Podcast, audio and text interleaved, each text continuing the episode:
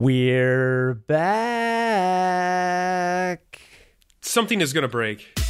Welcome to Game Life Balance US, a lifestyle podcast about how to be a grown up gamer and still go to work and get sleep.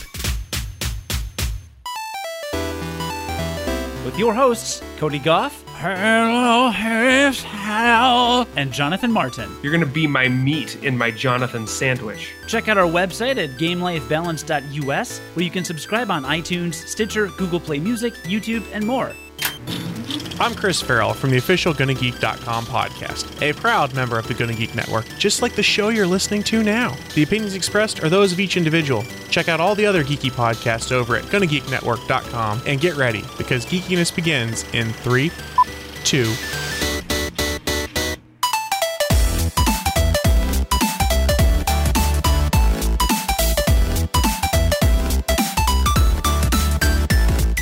It is our first time recording in roughly five months. Which Wait, no, May, June, July, August, September, October, November. That's six months. and we didn't have anything go horrendously wrong yet.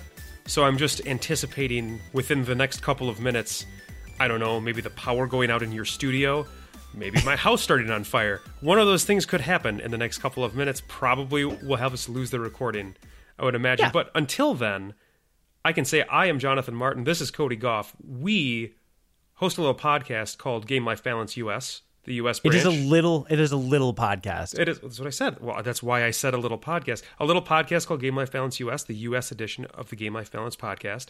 It has been a very long time since we've been, since we have been with you all, which is super exciting for us now that we're back. We did take a little hiatus because this was actually on Cody mostly this this particular break that we took because you had a couple of big things that happened to you. In fact, now you're you are literally a professional podcaster now. yeah. Yeah, that was weird. I don't know how that happened. Yes, I am. If you're watching this on Google Hangouts, which you can subscribe to Game Life Balance US on YouTube, we've got a YouTube channel, but you can see behind me the Curiosity logo. I now work for the award winning Curiosity.com. We have not rebranded. That is Uh, we have just that is no. just where you work. No, yes, uh, no. I do host the Curiosity podcast, but that is a separate entity that is in no way affiliated with the Gonna Geek Network or with with Game Life Balance. Uh, Mostly US. to protect curiosity, not Right. not to protect to protect us. Yeah, yeah. The affiliation uh, with me is strong, but yeah, I I mean, I guess the only affiliation is that I'm just doing this episode in the studio because I was still at work at 7 something p.m. and I just hit up John and I was like, maybe I should just stay at work and we should do this episode. In fact, from my understanding, they don't actually know that you even have another podcast because you were too ashamed to tell them. So I don't know how you landed that job in the first place. they know that I have a podcast, but I told them it was called Game Life Balance Australia. Oh, So the inferior version of the Game Life Balance podcast. The inferior version of the game. Oh no. Oh no, shots fired. And Rob and AC were so nice to give me a congratulatory shout out for getting married on one of the recent episodes. Although I will say that they were disappointed that I wasn't marrying Uncle Stabbo. So You know, that actually is kind of flattering that they think we have such a good rapport that we might as well be married. You know, report. that's pretty good. It's good to be back. Uh, this feels natural. Does it? No, Us trolling each other? well, yeah. that, I mean, that does that does feel natural, but it feels good to be it feels good to be back and doing this again. I have I have honestly missed it. I haven't missed you, but I've missed the process of doing this. I have that's because you don't do any of the work. That's that's what I'm saying. I've I've really missed not doing any of the work for the podcast. Yeah, I gotta say, the Gonna Geek branding colors on my T-shirt match the Curiosity logo shockingly well. Yeah, maybe a- we should try and work something out. It's I'll a talk little to it's a little weird, isn't it? I'll talk to the the Stephen John Drews of the Gonna Geek Network, who is the owner. I think the official GonnaGeek.com podcast is actually recording right now. We just decided to butt heads with them because why not? I mean, if we're going to come back, we might as well do it and annoy as many people as possible. To be fair, we have always recorded on Monday night.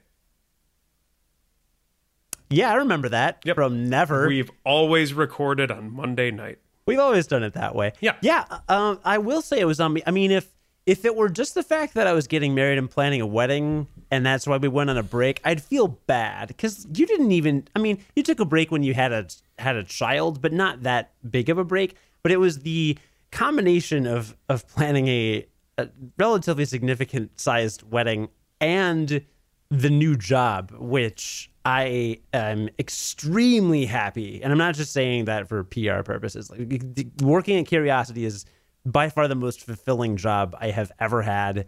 I love it. I was working until seven o'clock tonight, and I wouldn't complain about this job like at all. It's it's pretty much it's it. I mean, I don't want to say it's a dream job because that sounds kind of like hokey and and maybe insincere, but it it kind of is. And I don't want to jinx it either. But um, but I I'm really really digging it here. That said, the Curiosity podcast is an immense amount of work, and I am front to back. I'm booking the guests, producing, editing, and hosting every single episode.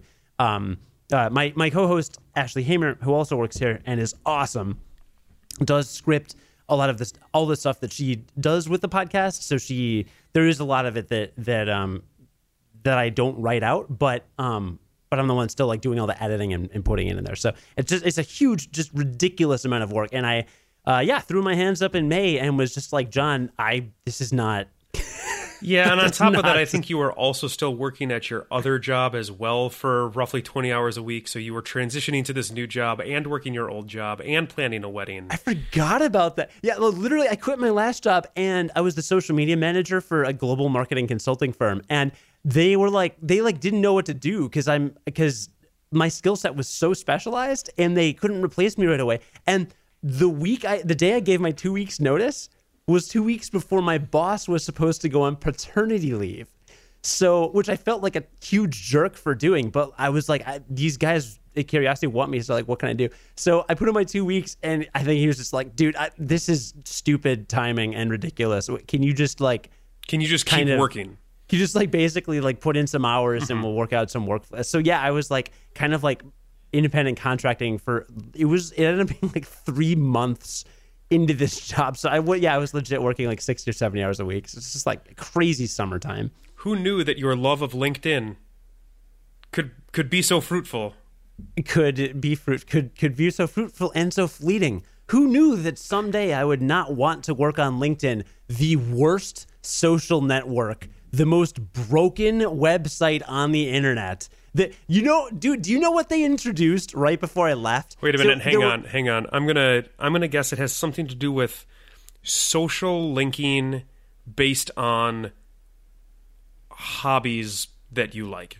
No, that would have been useful. No. so LinkedIn, they started they they started making it impossible to find blog posts on there, which they had just introduced. They started phasing out the groups feature. So, like how every social network has groups, including LinkedIn, they just stopped appearing in news feeds and things like that. They started phasing out all these features. And you know what feature they introduced? Profile picture photo filters. What is that? Wait, to make like your to like put a sepia tone or something on your profile photo? Yes. That's important.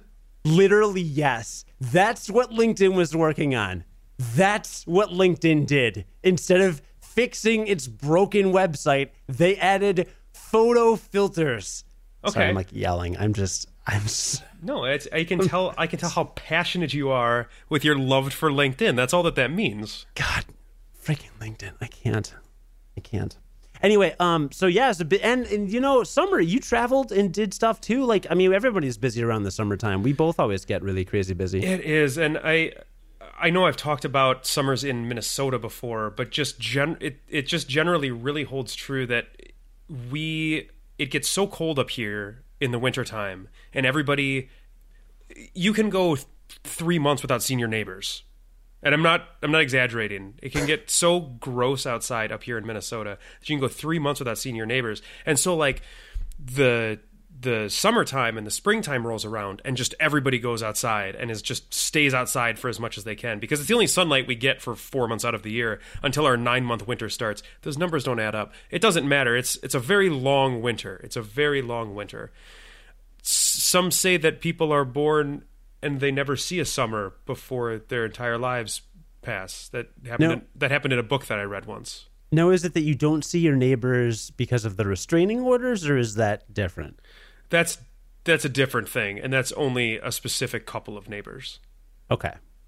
So A couple meaning like six out of a couple seven. meaning most of the people on my block yes Mm-hmm. um you know i'm there we're we have an agreement i guess is what it boils down to so anyway when the summer rolled around you know and i've also got a, a kid so we like to get out and go do a lot of stuff so i mean it was the kind of thing where i would say maybe four weekends out of all of the weekends of the summer probably didn't have something already planned I mean, it was it was constant. It was a constant mm-hmm. barrage of things. And there were two weddings that I was in. One was yours, one was another buddy's of mine. And along with a wedding comes like a bachelor party, which for you happened in at Gen Con, but that was another that was another weekend that was used. And then he had a bachelor party and that was another weekend that was used. So it just it was very it was a very busy summer. It was. And so it was actually probably good that we didn't do a lot of recording even though I was playing a lot of video games at the time, um, we were also very we were both very busy. So I was I was only playing Final Fantasy 14. you were, and even then you were kind of tempered back on that a little bit. If I if I remember correctly, talking to you around that time, just because you were so busy. I mean, you were leaving, you were gone for twelve to fourteen hours a day for a lot of your days. yeah, So yeah, there was that. yeah, so there wasn't a But ton, again- there wasn't a ton of time. Yeah, no complaints. So we're back, and yeah, we've we've got some some catching up to do, and we are we actually have plans for the podcast, like very very specific plans that we're going to be doing moving along. You know, as we move forward with the podcast, we are back. By the way, so I'm gonna I'm gonna post this episode at the very end of November. So if you're listening to the audio episode, you know, hi, welcome. And yeah, every two weeks we're gonna actually have a, a new episode. So I mean that's the plan anyway. Um, so yeah, there's there's plans, man. I mean, who knows? Maybe we'll maybe we'll get excited and we'll record even more than that. Who knows? I will have very little to do in the wintertime. Just, Right. Just generally. Right. So, So yeah, so we'll we'll we'll start off with a little bit of life stuff because you know you're hearing this if you've if you're a subscriber basically and you haven't heard from us for a while. So we should probably catch up since it's been six months, and then we'll talk about some of the gaming stuff that we've been doing and uh, talk uh, very high level video game stuff. I do want to um, hopefully touch on Super Mario Odyssey if we have time because I just beat it. Super good game for Nintendo Switch, and then we're gonna end the episode with.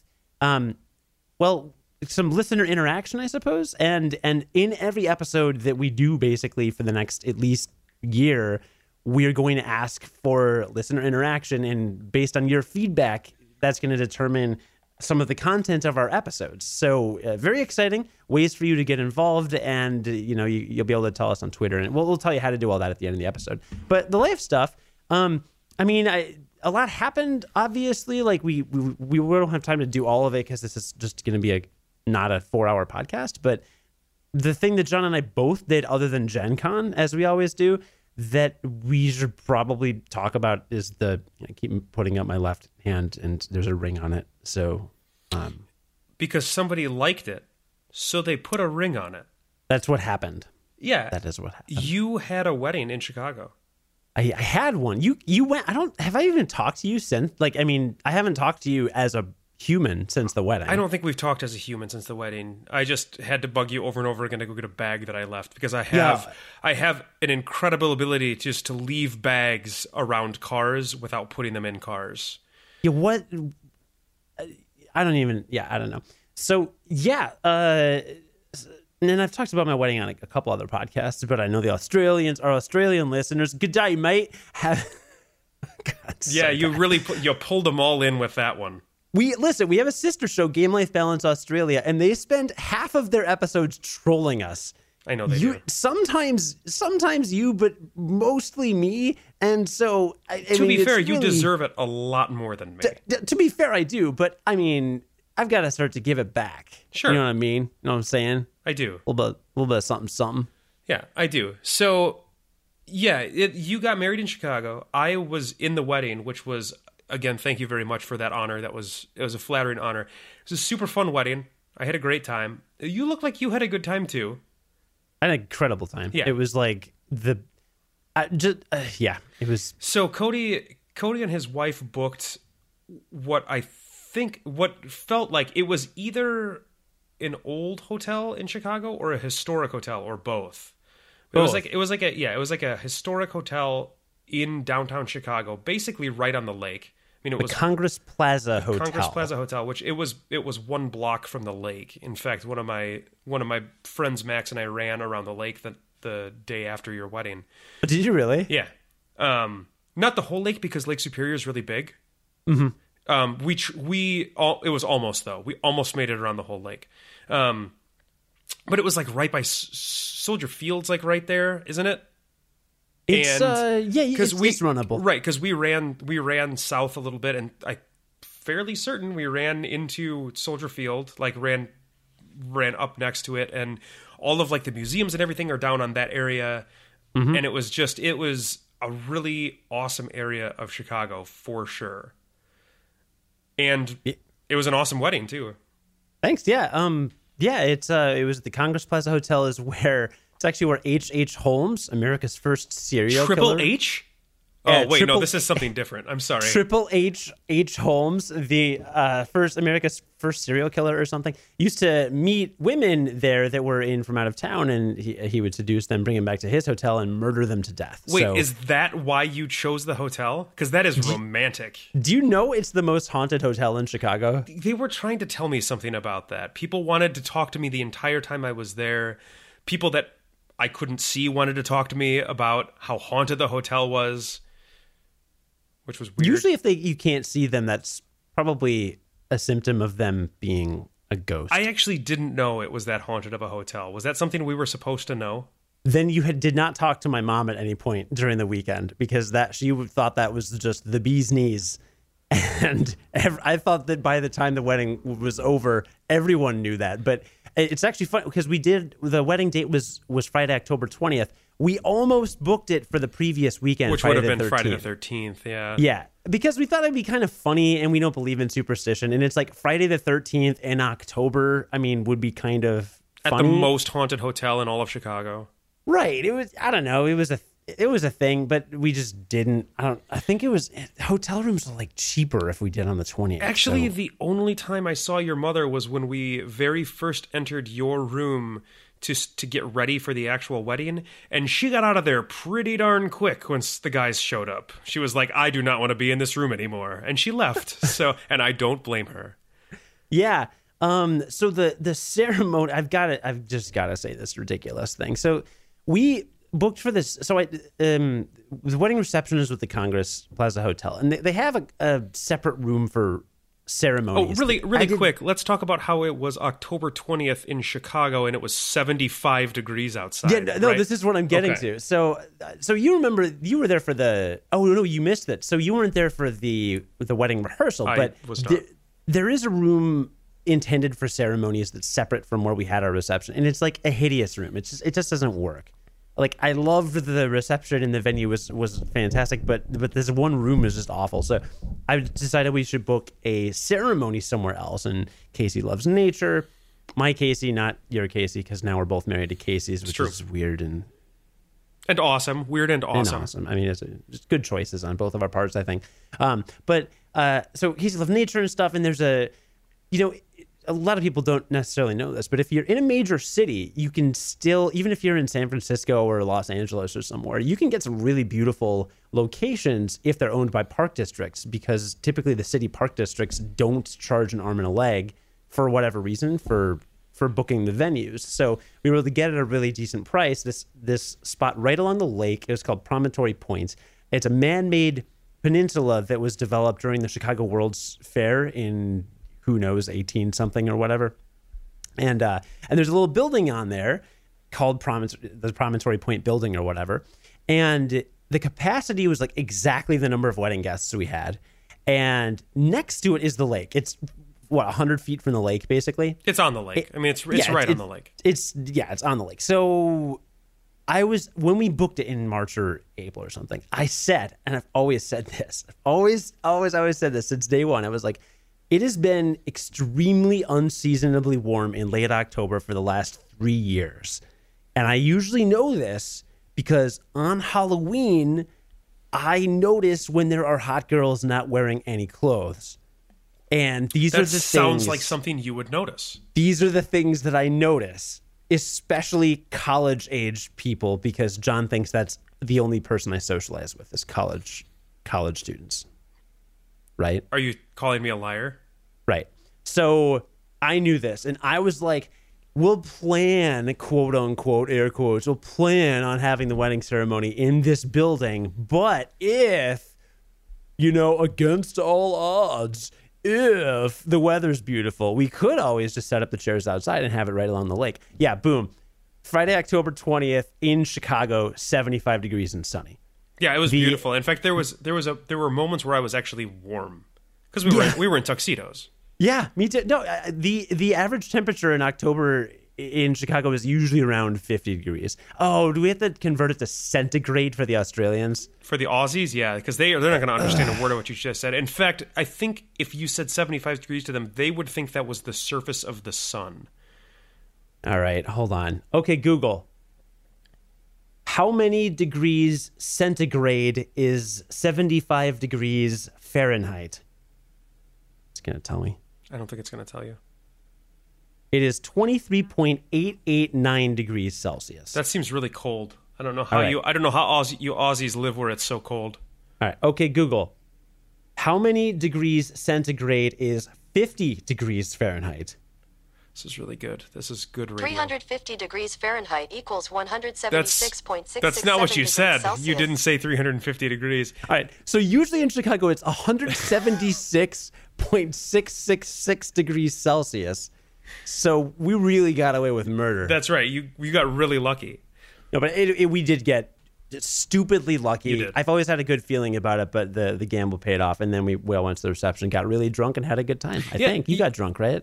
I did, and then we went to bed. I went. I went to bed very early. Life has changed so much uh, since since we had a kid a couple years ago, and bedtime is. I think we left at like midnight to go to bed or something like that, and it was wonderful because I slept in and it was nice. And by you left before midnight because it I might have been eleven thirty. It might have been 10 because I was looking all over for you at like 10:30 or 11. I was like, "Where is John Martin?" And somebody said, "I think he went to bed." I didn't even see your wife at the reception physically at all until I mean, I didn't see her until the next morning at brunch. That could be because she values sleep now even more than me. So that could Yeah. be. I, I thought it was eleven thirty, but then again, I w- also was inebriated. So who knows, right? Look, as long as you got wasted and had fun, I had a great time. I did. I had a great time, and I was able to get up and run the next day, and felt relatively awful rather than completely awful. So that was good too. Yeah. And, And the- unfortunately, we weren't able to hang around. But you, it sounded like you had kind of a cool set because you got married on a Friday. Mm-hmm. So you had you had a Saturday for your wedding guests, kind of as well, right? Yeah, we planned a bar night on Saturday because we knew a lot of people were in from out of town, Sure. and you know, the, And they were going like, to hang. They were going to hang out, right? Yeah. Yeah, I, w- I was actually surprised at how few people were able to do that. Um, a, a lot of people had to take off Saturday morning or Saturday afternoon, so um, it wasn't like a big raging party Saturday. But uh, a lot of Casey's college friends were able to stay, which Sure. is great. One of her friends had flown in from China. He owns a bar in China somewhere.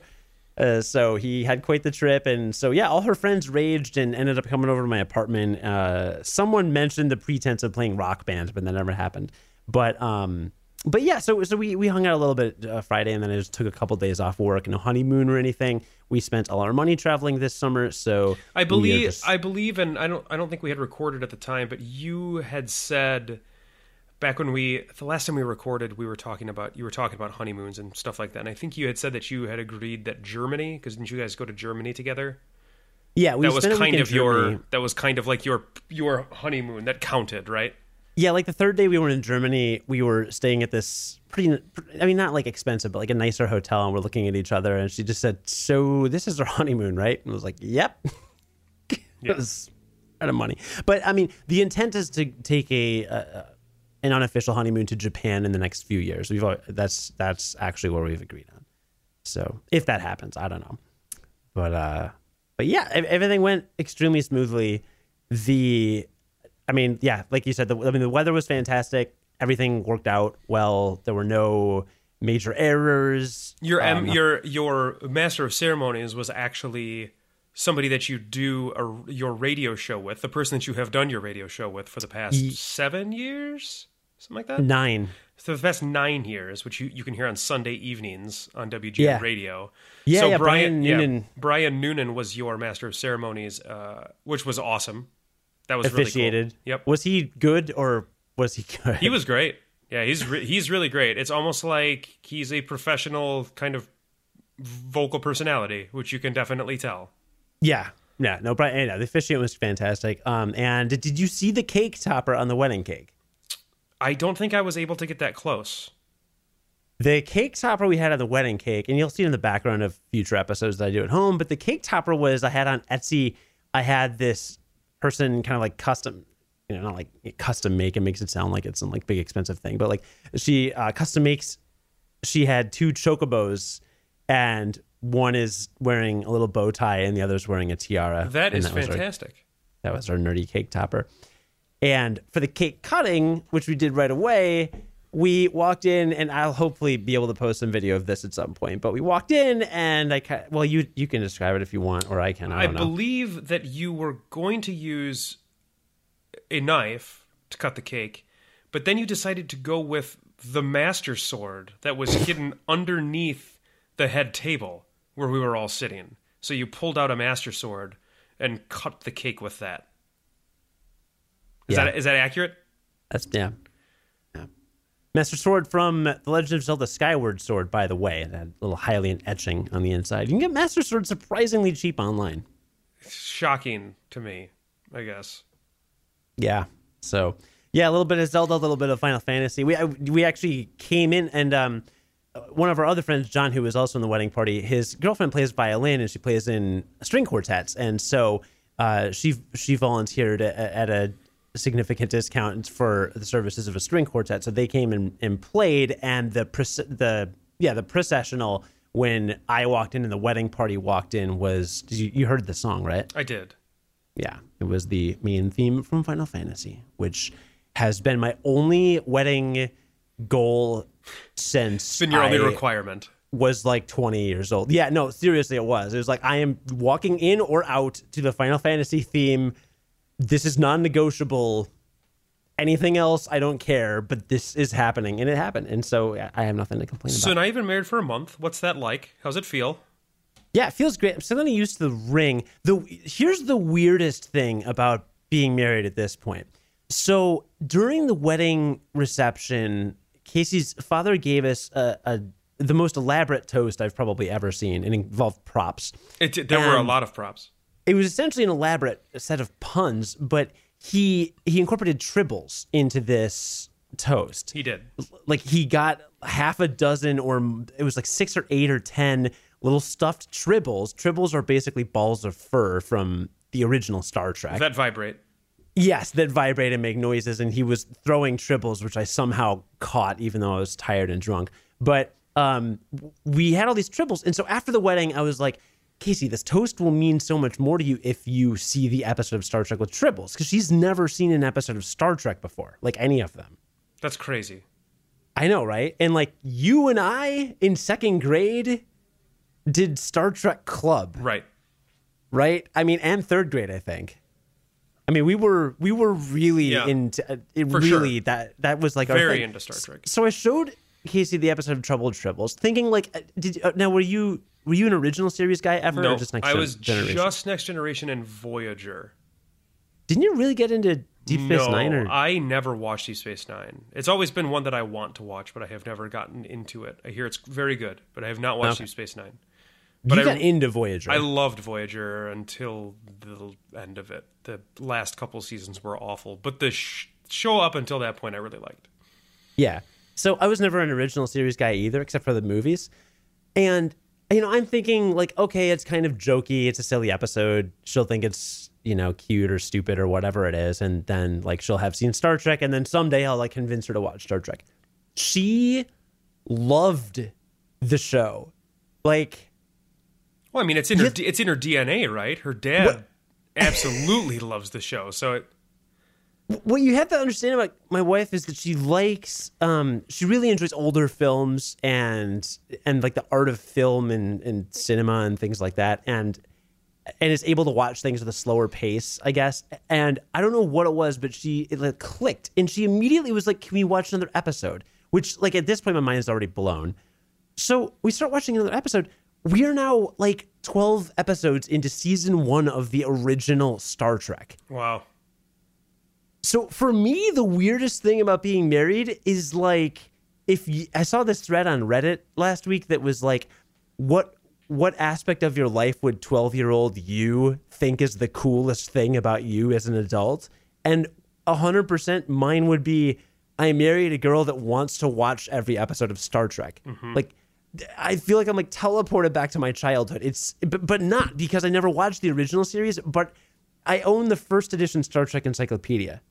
So like I know every reference they're talking about. Like when they say warp 1, I know that means light speed. When they say impulse power, I know how fast that is. I know what a class M planet is. I know all the races. I know what the Klingon neutral zone is. Like I know what the Vulcan death grip and the mind meld are. You know, I I have all of the vocabulary, but I haven't used it in 20 years.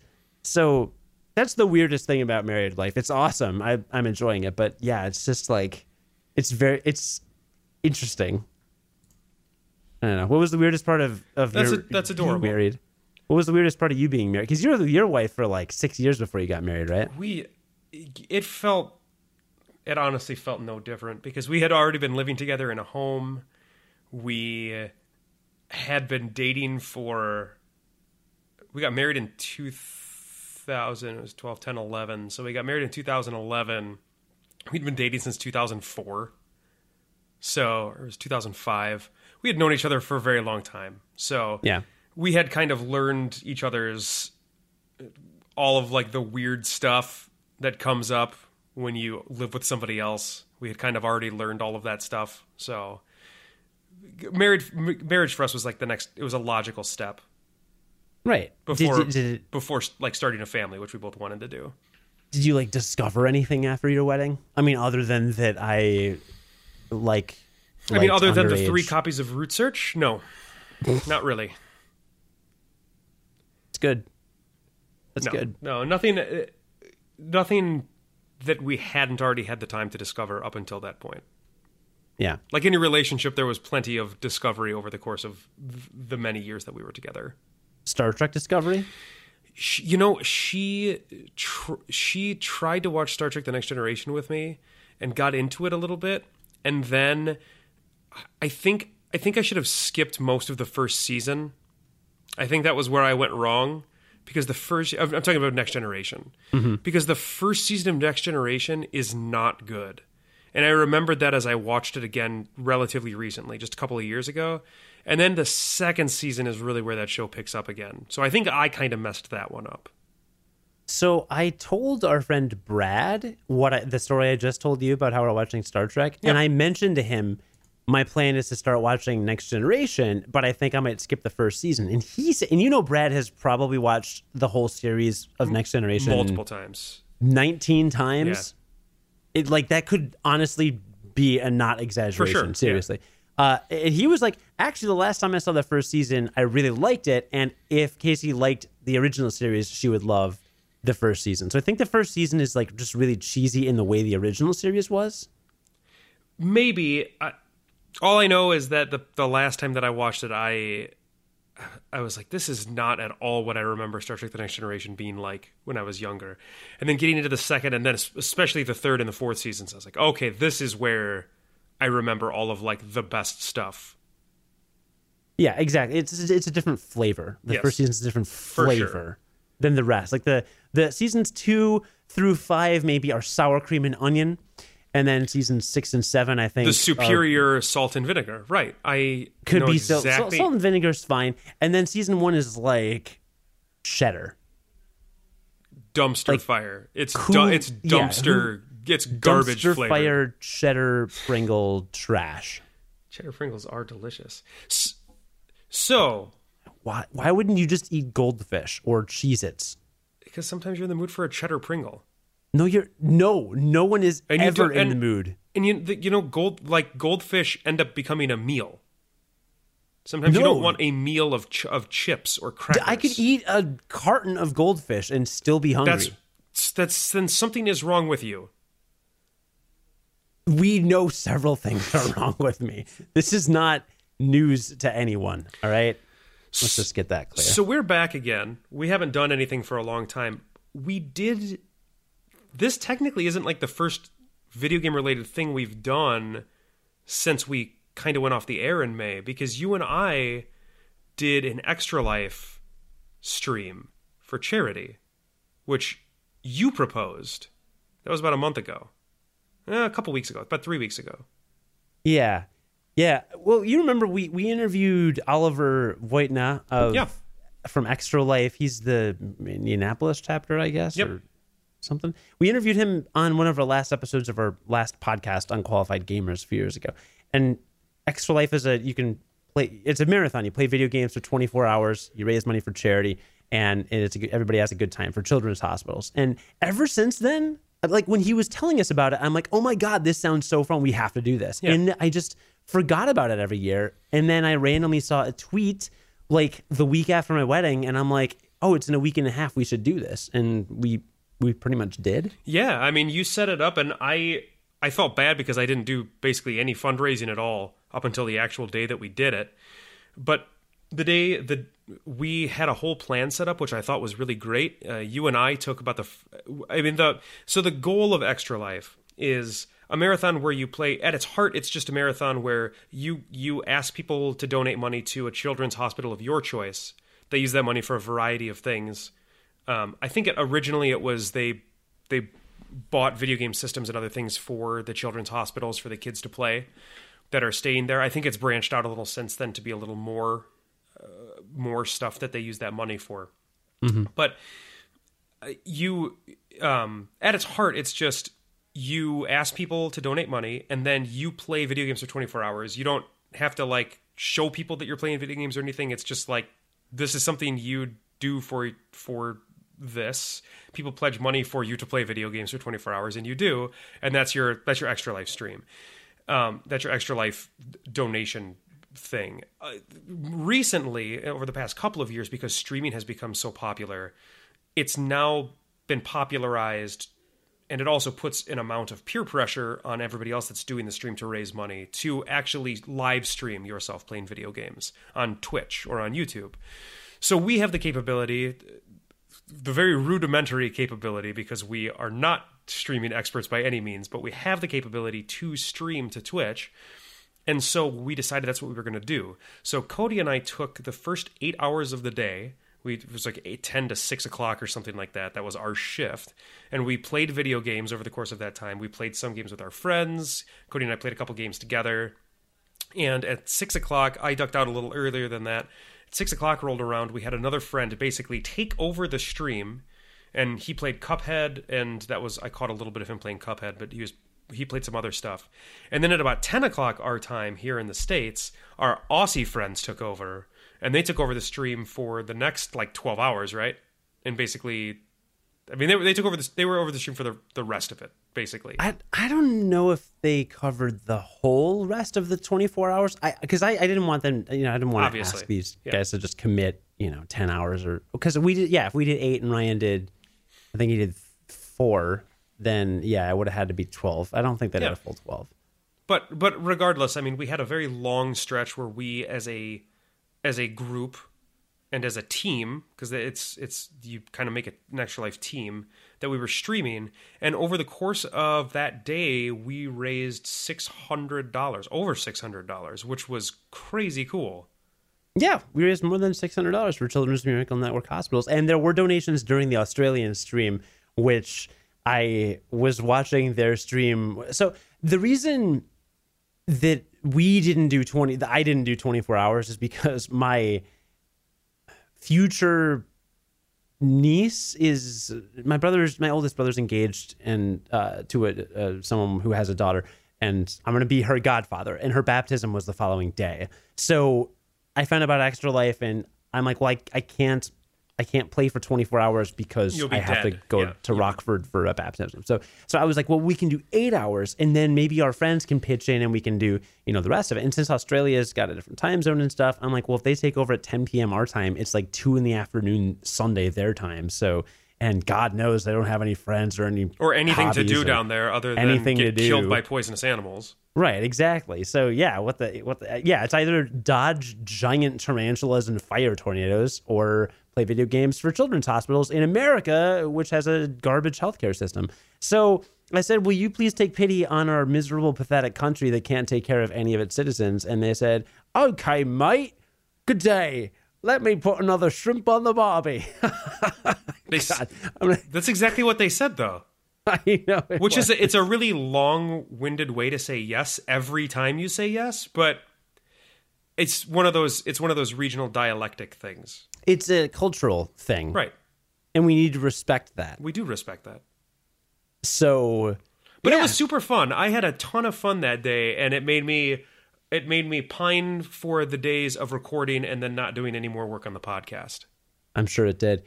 You know what really bothered me? So I was gonna take some highlights from our stream and you know maybe mash them into like a five minute highlight reel podcast or something.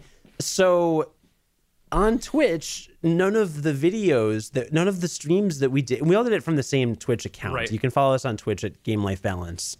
I, we're not going to use it for another year, but feel free. So, um, but but I, I wanted to to go in there, and so I go in the back end, and none of our videos were saved because you have to check a box. You have to check a box says- to save the videos. it says save broadcast after you brought, and I didn't I didn't know this. So when I was set up the account, I didn't check the box, so we don't have any of the streams. That's okay. It's still That's it was still good regardless. Yeah, it was great. Oh my god! And I'm so glad the Australians went on so late because they started playing Super Back to the Future 2. And I, I gotta tell you the lineup. So John and I played Risk of Rain with our friends, which was really fun, even though we kept dying. And then we started playing Heroes of the Storm, which I had never played, and that went poorly. No one watched us at that point. And that's when I kind of realized I think there there are games that are really fun to watch, and there are games that are not at all fun to watch. Sure, and that being said, Heroes of the Storm is a MOBA, which is probably those they are the most watched games on Twitch. The problem is that they they are watched by people that understand them and they're watched by people that play them. And the Yeah. audience that we were that we're targeting when we stream for this thing, they do not over like they're not MOBA players. Yeah. But games like so Daryl TV went on after us, our friend Ryan, and they played Cuphead for a while, which is in this if you've never played it or heard of it, it's in the styles of 1920s cartoons. Yeah, it's crazy. Really phenomenal artistic style. And that was so fun to watch because it's like I don't care how good or bad they are, it's so good to watch. Right. Then did you see what they started playing at the very end of their stream? No. They went they got on with Russian John and they started playing some platformer game that looked like poop. It it looked like a 4-bit game. It was the most hideous game I've ever seen and I don't know what it was and I don't know how fun it was, but I hated looking at it. Actually, And I it like there are some games that maybe they're fun, but they're the worst to look at. sure. And then the Australians played. it So AC. So Rob couldn't make it for the start of the stream, but AC was with his friend. They played a Ranma one half fighting game. Oh my gosh. Like a, Japanese- Super Nintendo type thing? a 16-bit Super Famicom Japanese exclusive Ranma one half game, and that was so incredible to watch. Ranma one half is a hilarious anime that John and I watched when we were in like middle school yeah. and uh and then they played Super Back to the Future 2 and AC just made a bunch of really inappropriate jokes about Michael J. Fox. I'll let you use your imagination. And at that point I was like Casey was watching with me. She's like he is, cannot say these things. Like, And so you tapped out. That was when you It's tapped 1 out. a.m. I don't know. It's, it's it's probably okay in Australia. We just don't know attract these people. I see what it's it a, is. it's a cultural thing and then yeah um and then they recorded a podcast later so yeah it's a good time so yeah extra life raised more than $600 next year my plan is to host it at someone else's house because i don't have one but literally just do all local co-op games have us in the same place make it like a super bowl party for 24 full hours Yeah, I that seems like something that we could even do up at my place. That would be a good time. Your place sounds good, Madison. You know, I'm not. I'm not picky on whose house I. And whose house Co-op. you invite yourself over to to stream for 24 hours Right. and Right. displace their family. Sure, yeah, absolutely. Right. So yeah.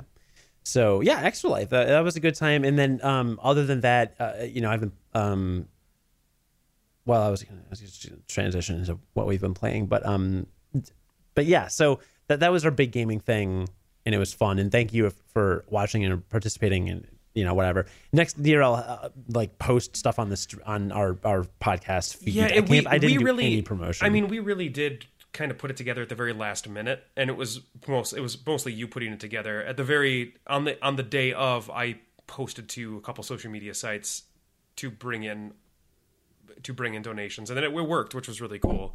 Uh, but maybe we can do some slightly more promotion next year uh, because now we know we can do it. Right now, we For know, now we've done it once, so we know we can do it again.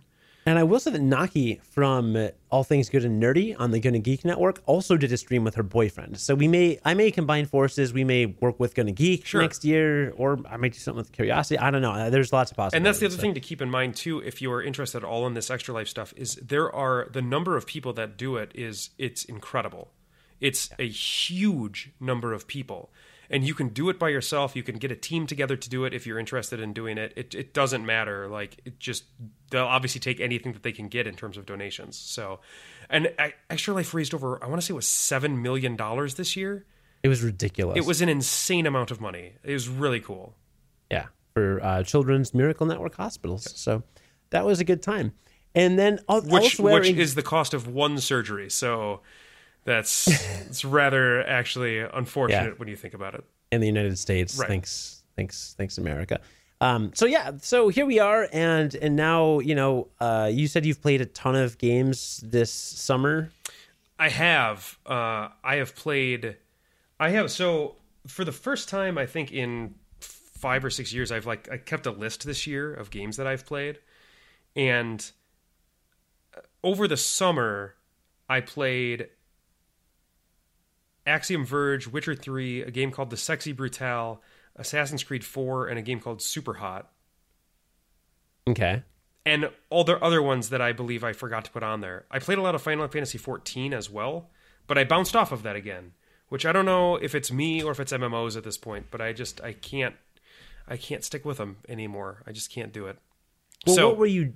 Well, what were you doing in it? Were you doing the story? yes, Because what I'm finding with Final Fantasy 14 is it just never ends. it doesn't end.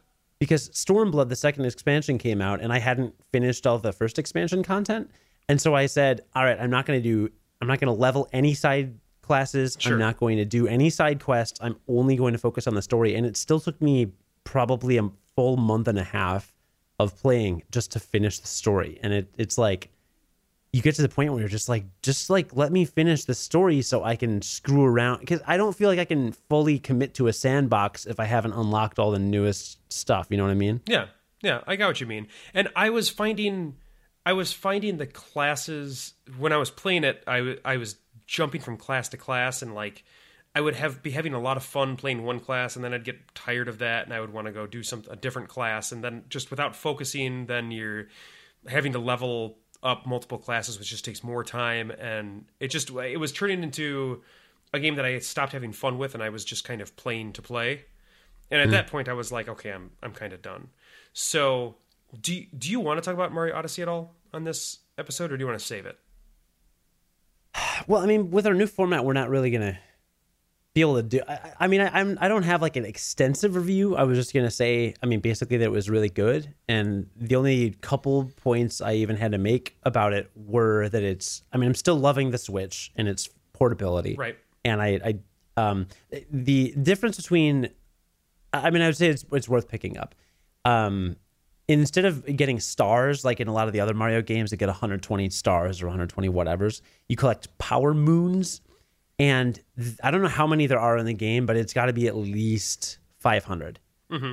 So there are a ton, and a lot are really easy to get, but there there are a zillion. And then you unlock a special world or something. So I've beaten the game and it's phenomenal. And I, I just want to say that it's it's just it's just so good. And It- how it- many I power mean, moons do you have? I have 300 something, and I know there's got to be at least 500 because it said to progress to the next area, you need to collect 170 some power moons. Like, what the hell? Seriously? Sure. So there's just a lot of content. It's really dense. Um, but but I you know that in the Mario games, those special worlds are so fun and well designed that like in this game, it's kind of worth getting. The whole game. I mean, all of those games are well designed. All of them. Yeah. Oh, yeah. Absolutely. But you know, with Legend of Zelda: Breath of the Wild, there's so much more for me to explore in the game, but I don't necessarily have an incentive other than just kind of, you know, To fun gameplay, Sure.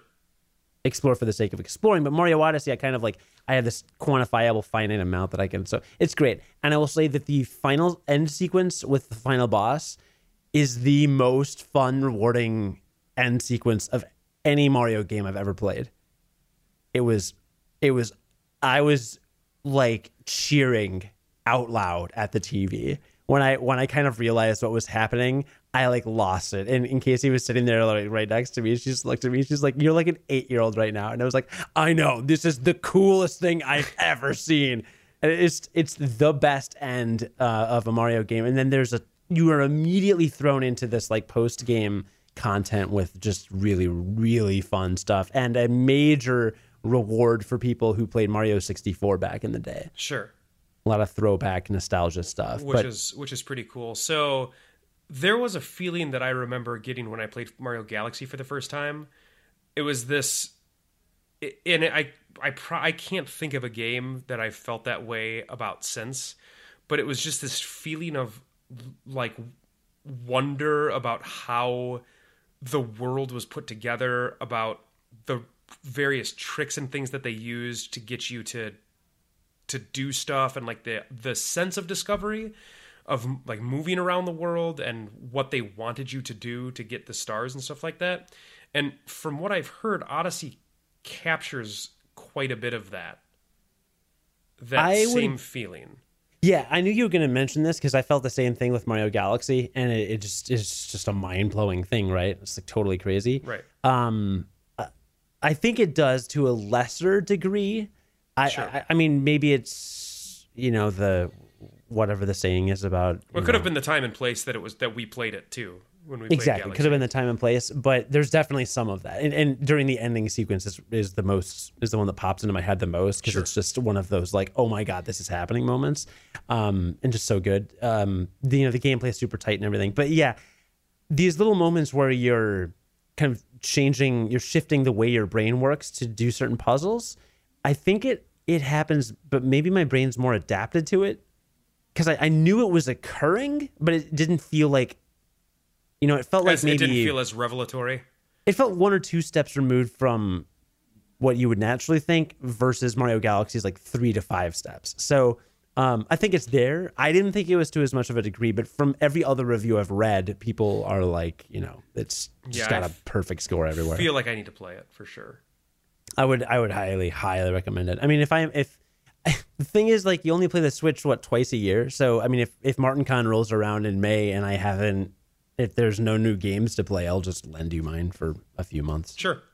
you know, whatever. I've offered to lend a few people mine, and they're always like, "No, I don't have any time." I'm like, "All right, that's fine. I'll just get more crap in Zelda." So, um, I mean, and, and the uh, it's did you beat all of The Witcher three? I didn't. So I think I played roughly a hundred hours of it, and I got.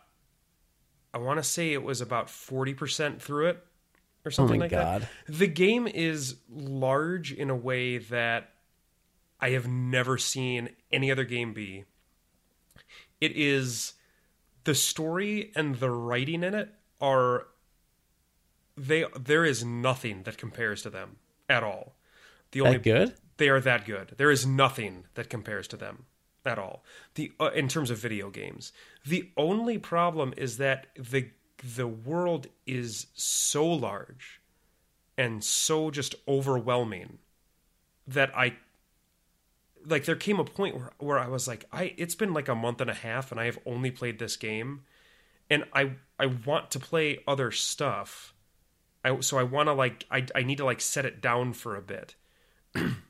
and I did that and I just have not had the desire to go back and play it again because now it feels daunting to try to figure out what was happening in the world at the time, what quests I was in the middle of because there's a billion quests to go on, ton of hunting and stuff to do in the game. It's it, the game is phenomenal, and and I it, I don't need to finish it because I played it for 100 hours and it was awesome for that 100 hours. I don't need to finish it, but it was huge. The game is just enormous and it's just really really well crafted. The pro- the other problem is I don't find the combat that engaging at all. And you're fighting a lot of stuff. I had a hard time with the combat because that's one of the games Casey got me when she got me a, a PS4, and yeah, I played by ten or twelve hours, so I did you know Yeah. nothing in the game. But um, I remember the combat was didn't blow my mind, but I I do remember it seemed like there was a lot of detail, and and I Yeah. know it's got a reputation for being like a three hundred hour game. Yeah, and the game starts. The game is so obtuse when you first start it. They do not like nothing is explained to you at all, and there's seven systems that are all just layered on top of one another that you can just engage with immediately. And when I very first started playing that game, I almost said, I don't feel like spending the time to learn this. I just don't. like this seems like an incredible commitment that I would just kind of want to do something else. But I stuck with it and it's totally it is phenomenal. It is a phenomenal game.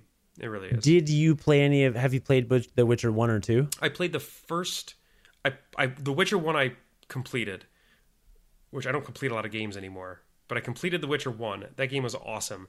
I played the first full act of Witcher two, of which I think there's four acts, and uh, there was this choice at the end of act one where it literally branches the story and you completely lock yourself out of one storyline. That's not why i quit playing it but i chose one of those two paths and i didn't love the combat in that game either and so i just kind of bounced off of it at that point. Because i was like i don't want to i just kind of don't want to keep doing this. Like I, i'm not having fun with the actual playing of the game so but three was different three was a totally different experience the combat is different a lot in three than it was in two and the story the story and the writing are by far the best of the entire series Well, but like I remember starting three, and there was some part near the beginning, and it was like, "What do you remember about these two characters?" And it was a reference to another game, and I was like, "What the hell are you talking about?" yeah yeah there's some. I was very confused. there's so there was some of that and there's some characters that recur that i don't remember really but it didn't matter i mean like it didn't matter in the long run in terms of the story of that game Wow. Well, well, you have some other video game thing that you wanted to talk about before we. Yeah, well. I mean, we can talk about so what we're our current project as a podcast that we are embarking on together kind of feeds into what my new project is for myself. So we both got SNES Classics. Uh, SNES Classic Mini. and you and I will talk about what that means for the podcast in just a little bit. But I was playing, and this is the game that triggered this feeling in me. I was playing a- Triggered. Snowflake. I was playing. I was playing Assassin's Creed 4 Black Flag, which I've been playing for a little while now. Um, I've since stopped playing it, but I was playing it, and I don't know if you've ever played an Assassin's Creed game, but the general gameplay loop of Assassin's Creed games are: you go somewhere, you climb a tower, it populates your map with a bunch of stuff. You go do that stuff until you clear it off your map, and then you go to the next tower and you do it again. And that gameplay loop is okay. It's it's satisfying, but s- since Assassin's Creed 3 ish, it's been the same gameplay loop over and over again, just that, without much much addition to that. And I was in the middle of playing Assassin's Creed 4, and I, and I was thinking, to, I just sat back for a second, honestly, and I was just thinking to myself, why am I playing this game? Because it's literally the same thing over and over again, and it's just me checking off these marks on my map. And it's not what I want to do. Like, this is not what I want to do when I play a game. And a lot of contemporary big budget games are open world and have similar type experiences. So I have said to myself for many years that I wanted to play through all of the Final Fantasy games again in order. So I said to myself, I'm going to do that. I like I'm going to finally make the commitment to do that. Um, I'm going to take a hard look at like retro games in general, and I'm going to take what I decided is I'm going to take a year. I'm going to take from now through next year, and this is what I'm going to do. I'm going to for all of my single player stuff that I'm doing, I'm going to stick to retro games. The in and in tandem with that, I'm also going to play through all of the Final Fantasy games as well. I'm going to skip a couple of them because I've played through them recently. So I'm going to skip five. I'm going to skip. Um, I'm going to play six for what you and I are doing at some point. Um, I'm going to skip 13 and thir- and 13 3 because I just played through those relatively recently. But I might I might play 13 2 again. But all of the rest of them are fair game, and I'm going to play through all of them, all of the rest of those because I have Oh, access. to including 15. I have access to all, including 15, which is going to come out on on PC by the time that I finally get to it. Will In it? like fe- it's February or March. Yeah, it's already is it? it's already been announced. Oh, Yeah. fine. So that's one of the two projects. The second thing is for all of the other single player stuff that I'm going to do next year, if and when there's time for it, I'm going to stick to 16-bit games. I'm going to stick to retro games, and I'm going to I'm going to call it I'm going to have it be like a rediscovering my roots type project because I want games are so in it feels to me like many many of the AAA games that come out now are invested in getting you to play them for long periods of time with gameplay loops that may not be that interesting. So something like Assassin's Creed where you're you climb a tower and then you spend 2 hours going to get a bunch of icons off a map. And I want to just try to contrast that to games of our childhood and see see just how different all of that stuff was. And kind of kind of rediscover that. So that's my project for next year. That's what i'm going to do. My plan is to not really touch anything contemporary other than if i play um, like something like heroes of the storm with friends Right. some You said night, single something like player. exactly. But like anything that i'm doing where you know i wake up at four in the morning and play games any of that that's it's just going to be retro stuff and I, us doing our snes classic project is just going to feed into that because i'm already going to be engaging in those types of games anyway That's interesting. Is this in response to Battlefront 2 or whatever? well no because i was honestly thinking about this r- regardless of that but that kind of further furthers my kind of feeling about contemporary games It validated of what them. you Yeah. And, and if you haven't heard the Battlefront 2 thing, it's Battlefront 2, right? It is Battlefront 2, and yeah, I've heard a lot about it. I've heard Was it. Star Wars Battlefront 2 It or is. just Battle? I think Oh, it's okay. I think it's Star I think it's just Battlefront 2, but it's a Star Wars game. Okay. And it's there's some incredible controversy right now in the news about their the way that they are handling their loot boxes in the game. Yeah, I read it was on the front page of Reddit the other day that if you wanted to get everything in that game, it would take either it was 4400 hours or something like that Or thousands Or- of dollars. or more than $7500. It, it was literally either thousands of hours or thousands of dollars. Right. Right. And I'm certainly not willing to engage with that. And I don't want I don't want one game to be the when I was younger, when I played World of Warcraft, I could have one game be the only game that I played always. Yeah. I, I'm just not I'm not interested in that anymore. And games are are slowly creeping towards the whole games as a service model of them being the only games that you play ever. And I'm just not into that. So I'm just it's something where I want to just I want to rediscover those games, see if they hold up, see what kind of weird gameplay conceits they had to make back then and kind of look at those through a the lens of somebody who has been playing modern games up to this point. Yeah, I think that that fits into our title, game life balance. We've talked about this before, finding a balance for this kind of stuff. Like me trying to find time to play Final Fantasy 14 and you know, what games do we or don't we have time to get the extra stuff in? Yeah, I mean, Final Fantasy XIV, the game that if you want to play, even if you just want to play through the whole main story quest, is months worth of your gaming time. Month, months, right? And like, And my thing is, I the world and the characters and the story to me are the best in the entire Final Fantasy franchise, hands down. yeah, they're excellent. hands down. So for me, that is a payoff versus games. You know, if I had to play a Battlefront game exclusively, it's like, I mean, how many headshots can you make before you're just like, I don't know. You know what I mean? Like, I so. I, I get what you're saying, and but and I'm actually kind of, st- but it's it's funny because like, yeah, Mario Odyssey. Can I get another 170 moons?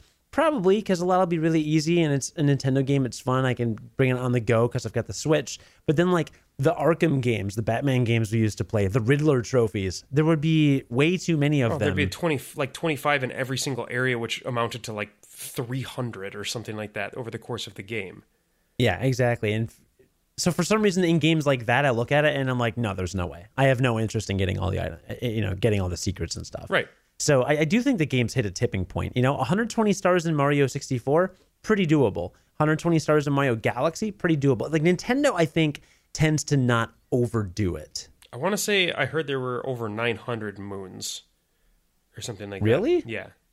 Well, I mean, with I mean with Zelda was with Zelda, if you remember, there's these Korok, seeds you can find, and there's 600 something. Nine, so there's like 900 of those too. Oh, there, there are 900. so- Yeah. So, I mean, I know, I know it happens, but I don't know. I, I always feel like there's an attainable level of, of, like you get a reward up to this, and then like yeah, there's extras if you Right. want to do it, but but I, I don't know, and I, I do think that other games are doing a bad job of doing the balance. So, and and I get what you're saying about wanting to play other games too, because I mean I've been playing a lot of Final Fantasy 14, but lately um, I've picked up a couple other games. I even re-downloaded a game I really hate. Um, WWE Raw 2K. Um, I uh, I'm not proud of this. it's not Raw I, 2K. I re-downloaded um, a, a Blizzard game. You shut your mouth. You re-downloaded Hearthstone.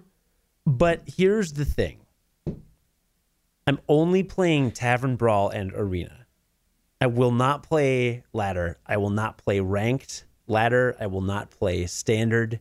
I will not play casual. I will not play any actual games. I am only playing Tavern Brawl when it's a fun Tavern Brawl and Arena when I have enough coins for it. So it doesn't really count. That seems like a healthy way to play that game.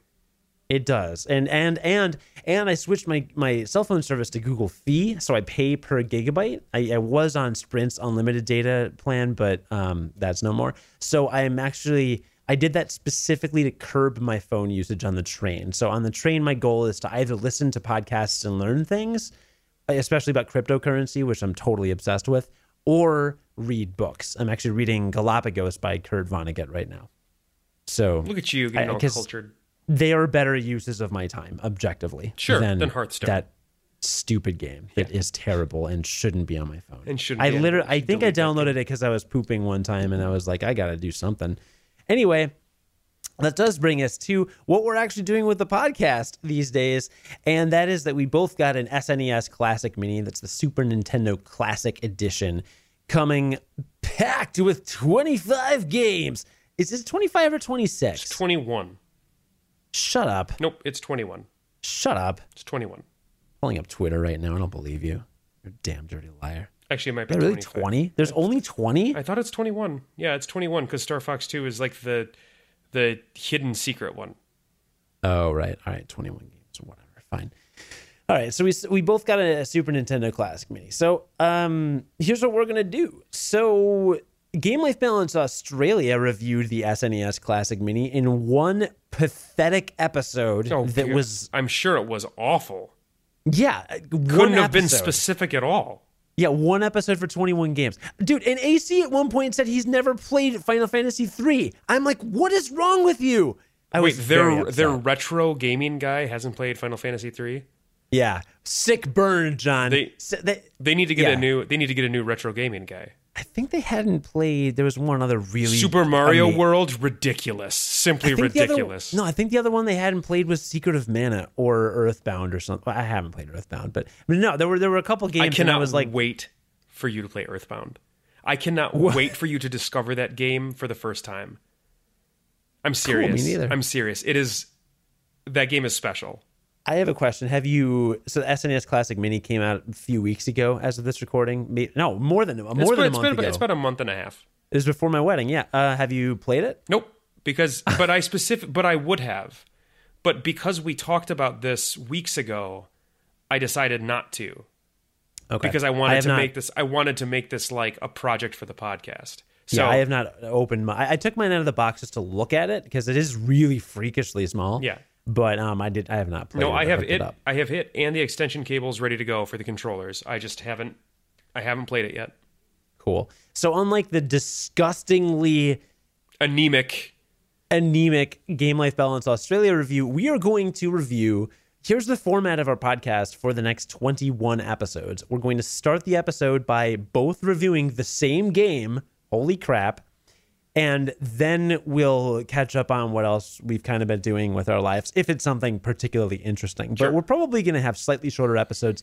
And uh, the goal is to have lots of special guest stars. Chris Farrell from the Gonna Geek Network, who's been on this show before. He's uh, one of the hosts of All Things Go to Nerdy and the GonnaGeek.com podcast. He has an SNES Classic Mini, so he'll be joining us. And a few of our friends will be joining us. And a couple other members of the network who we have not spoken with before uh, are going to do that as well. And um, yeah, it should be super fun. So we're just going to branch out a bunch. No. And No, we need to lay some ground rules. So Cody and I are going to have two weeks between each of these episodes to record, and it'll be it will be one episode or one game per episode, which gives us, if you're doing the math at home, that gives us two weeks with which to play one game. Now, some of these games are small. Some of these games are not small, right? Something like Final Fantasy III, you and I could get through that game very quickly, I'm sure now mm-hmm. but there are other games like Earthbound that it, for your first time that's going to take you a while. I can just mm-hmm. guarantee that's going to take you it's going to take you a while. So we need to lay some ground rules. And I think first and foremost the the the main rule needs to be we need to try to complete the game by the time we record. I think that that's probably fair. Some of these games it's going to be very easy with.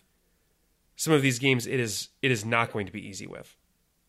And some of the games, like it's going to be hard to, it'll be hard to kind of gauge what is complete. So something like Mario Kart, Super Mario Kart, I would say we probably just need to, and we can discuss. I think it would be fun to discuss what this particular goal is to complete the game each mm-hmm. episode when we pick the game. But something like Mario Kart, maybe we can say like you have to complete all of the different cups for all of the different CCs, something like that. We'll figure that out as we go. But I think that that th- that that should be the prime rule of this is to Yeah, I actually like that. is to actually complete the game that we're doing because two weeks in a, in the Super Nintendo era, even if you're playing a game an hour or two a day, um, you can complete these role playing games that are on this system for sure in in two weeks worth of time. Yeah. So I think it's a doable goal. The only ones I would be worried about not being able to do would be the the the role playing games, but I think it still is a good is a good rule to have for this. yeah, and the only role playing games on here are Final Fantasy III, um, Earthbound, Super Mario RPG, Super Mario RPG, and, Se- and Secret of Mana. and Secret of Mana. Although I will also say Kirby Superstar is that's It's a big game. It's a thick game. It's got 13 It's different mini games or something like that, and it's It's they're- it's, phenomenal. They're, It's game girthy. Is, game is so good. also, Super Ghouls and Ghosts is like impossible. But So you and I is- are going to have to. We're going to try. I mean, all we can do is That's- try.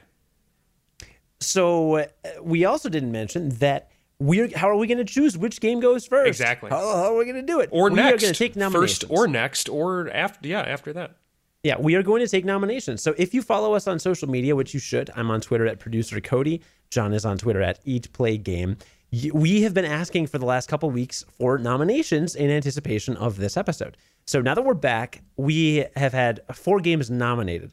What we're going to do is you'll hear this episode, you'll be, oh, great, they're back, fantastic. You need to email us at unqualifiedpodcast at gmail.com or tweet at one of us or hit us up on Google Plus. It's not hard to find us. Just find us basically on Twitter or shoot us Right. an email and let us know what game or games you would like to nominate that we would then select. So it's it's not a voting system um, because I don't want to. I don't want the Gonna Geek Network to just stuff the ballot box with whatever they want every week. Not that they would ever do that. Looking at USP and, and Chris and Steven and everyone. Anyway, um, so four games were nominated actually. Um, one of my one of my former radio colleagues nominated one, and then a, a couple Gonna Geek Network members nominated a couple other ones. And there So- were a ton of people that nominated Castlevania, like a ton of them. Yeah, that was weird. Um, so the games that have been nominated for our first review are Star Fox Two, which which actually I don't think we can do first because you I believe you need to beat the first level of Star Fox I don't to know. unlock. I have no idea. I've been I've been told you do need to unlock it. So if it's Star Fox 2, then we'll have to do some googling. But the nominations are Star Fox 2, The Legend of Zelda: A Link to the Past, and Donkey Kong Country. I those believe, are the I believe Castlevania was a nomination. So the, the so so so some several people did nominate Castlevania. The thing is, there's no video game on the SNES Classic Mini called Castlevania. I believe I believe Castlevania was in fact nominated. I think that that one is part of of the process here. Castlevania was nominated, but Castlevania is the name of an NES game. Mm, I believe The- Super no, there is- Castlevania was also nominated. There is a Super Nintendo point. game called Super Castlevania 4, but there's not a Super Nintendo game called Castlevania. So those four games were nominated, and so what? So those four games were nominated. And so what we will do now is we will. I believe you're going to put. You're going to simulate a die roll. I just downloaded an app called DN Dice. That's perfect. So you're going to simulate a Um, die roll. So let's see. This show. I don't know how to even do this. Uh, I literally downloaded it as we. There are so many instructions. This shouldn't be that It's a hard. really complicated. Here we go. D four. Okay. So we I need to figure out. We need to figure out what each number is going to mean here before we just roll this die I know that. I'm, I I'm figuring out how to actually roll it. Is the problem? It's very difficult. It's a, di- maybe you shake the phone. I. That actually works. What did I tell you? I, that's how you you roll a damn die. Yeah, I can do that. Okay. So yeah, so I, I've, we've got them on the list. Wait, what is that? It just like it like moved after it was. I don't know. Um, Star Fox Two will be well. I don't know how you want to do. Just do them in alphabetical order. All right. Drop the um, super. So Castlevania will be number one. Will it? I don't know. I don't remember what game four No, games. we it's going to be. Super Castlevania Four. Okay. Um. Well, h- let's do it this way. Castlevania can be four because it's Castlevania Four. So four is matters. Castlevania Four. Sure. Okay. Two is Star Fox Two. Star Fox Two. Yep. No, that makes um, sense. and and then um there can be Three- only one. Finish that sentence. There can be only only one. Highlander. Link That's not a game. There can be only one. yeah, that. I don't know, don't know what you're going for. Well, Donkey Kong Country has three words in the title, That's true. so that'll be three. Okay, so that's three. All right, so uh, we're gonna I'm gonna roll this this ugly, hideous yellow four sided die using this app that has been rolling two since I started rolling it. So apparently we're gonna do Star Fox two. This seems really dumb. No, literally, Is it just rolling two? Here. it's just rolling two. Okay. Well, that's not. That's not. That's not going to work then. So let's do. Yeah, no, Here, I'll give you a ran. I'll just go random number generator. Here. Okay. How do how do you? Yeah, but I don't. I'm not. I do not believe anything you're about to do. No, I. Okay, you can. You can believe. Okay. How do I set a success value? So the minimum is one. The max is four. Are you ready? This is like No, This is I'm gonna I'm gonna roll this. is like- Wait, now it now it's now it's actually this is this is fascinating podcast listening. I know the listeners are just so it's actually totally- giving you random numbers now. It's not just two over and over. no. It's Okay, it's- I'll take care of it. I'll this app is garbage. All right, do not do not use DN Dice. I'll just download a different I'm app. not- no, I've got it. I'm at random.org, and it's a .org, so you know it's trustworthy. I don't believe you have to share your screen then. I don't know how to do that. You you Yeah, do you- it then. You do go to right. rant rant. If you don't trust me, go to random.org. This is Literally random.org. You're taking far too much time. This is an audio it podcast. random? Is it random.org? Random.org. Uh, I'm On the right hand side. screen. True number generator, just minimum one, max four, right? That's all you got to do. And then you hit generate and you go. All right. Here we go. Random.org. I'm sharing my screen. Do you see this? I am. Yep. All right. For those of you listening to the audio podcast, This um, is truly fascinating. I'm sorry about this. Oops. Minimum is one, maximum is four. Generates result two. Is that was that It's it? always two. Yeah, that was it. It's always two, whether you roll your dice or whether you do this. It's Star Fox 2. It's been foretold. So I literally just did this seven times in a row. The first six times were one or two. And then finally it was four. So Star Fox 2 is the first one we're going to review. is the first I feel like that really is kind of is kind of blowing our uh our blowing blowing Well, our cover early. To be fair, it's the only Super Nintendo game that neither of us have played. That's true. Okay. So, I mean, there's some there's some interesting stuff there. Okay, how to play Star Fox 2. We can look that up after- we'll look that up after the Classic. fact. No, we have to do it on air because you said how fun it would be To look to at doing no, research. to discuss to discuss the game on the SNES. that's true. Okay. Yeah, Oh, that's so, true. We um, don't know- you have to play through and beat the first level of the first Star Fox game. Okay, so you and I are going to have to both do that. So we don't actually know how this game ends. So it's going to be difficult to determine what the end of the game is. Um, so I really don't like the idea of playing Star Fox 2 before the original Star Fox. we can backpedal this. That's fine. Let's backpedal. Like, should we just do Star Fox and then Star Fox 2? That's too much. Or should we do them in a row. both as one review? That we can do. Let's do that. We're gonna do Star Fox and Star, Star Fox, Fox 2. and Star Fox Two for that'll be our first. That'll be the first SNES Classic project. You heard it here first, folks. deluxe episode. All right, I will inform several people that we know who own SNES Classics that this is the route we're taking. And uh, so next episode, on episode 44 of Unqualified, of, of whatever this stupid Game Life Balance. US. Uh, mhm, Game Life Balance US. We're going to review the Star Fox franchise on SNES Classic Mini. The other thing that I want to do, I'm not sure if this will happen, but I want to maybe not stream, but I want to get video of me playing these games with my wife watching because she always notices things I've never thought about when I'm playing video games. Like when I'm playing Civilization, she's like, "What are those foxes?" And like, I don't see foxes on the screen. I'm looking at resources and stuff, and like, it's funny. So I feel like since I've we played a lot of these games on this SNES Classic Mini as kids, I kind of want to like give her a little I think, tour I think of all of them. I think, but at least between the two of us, we have played all of them. But, but Mm-hmm. For sure. Star Fox Two. Yeah. So I, I, I think I, I want to kind of take her down a little tour and then maybe post it on a YouTube channel uh, under a special playlist or or Twitch channel. I have not told her that I want to do this, um, but she can deal with it because we're married, yo. Bling bling, put a ring on it. Um, no, but seriously, I'm gonna I'm gonna try to maybe make some videos out of this and see if that can happen. but uh, but yeah, but otherwise for next week we're gonna do some Star Fox 2 action. Yeah, and um, just to give you an update on where I am in my current project, I am almost through, almost com- have almost completed the original Final Fantasy, which I will say I have never played before. This is the first time that I will have completed the original Final Fantasy, so that's kind of exciting. And I've never completed Final Fantasy 2 or 3, so I may start to play one of those so that we could review Final Fantasies 2 and 3 maybe on the podcast at some But keep in mind, listener, this is going to be a totally tangential thing to what we're doing. Our, the actual project for the podcast is the SNES Classic stuff that we're doing. So Cody will be posting.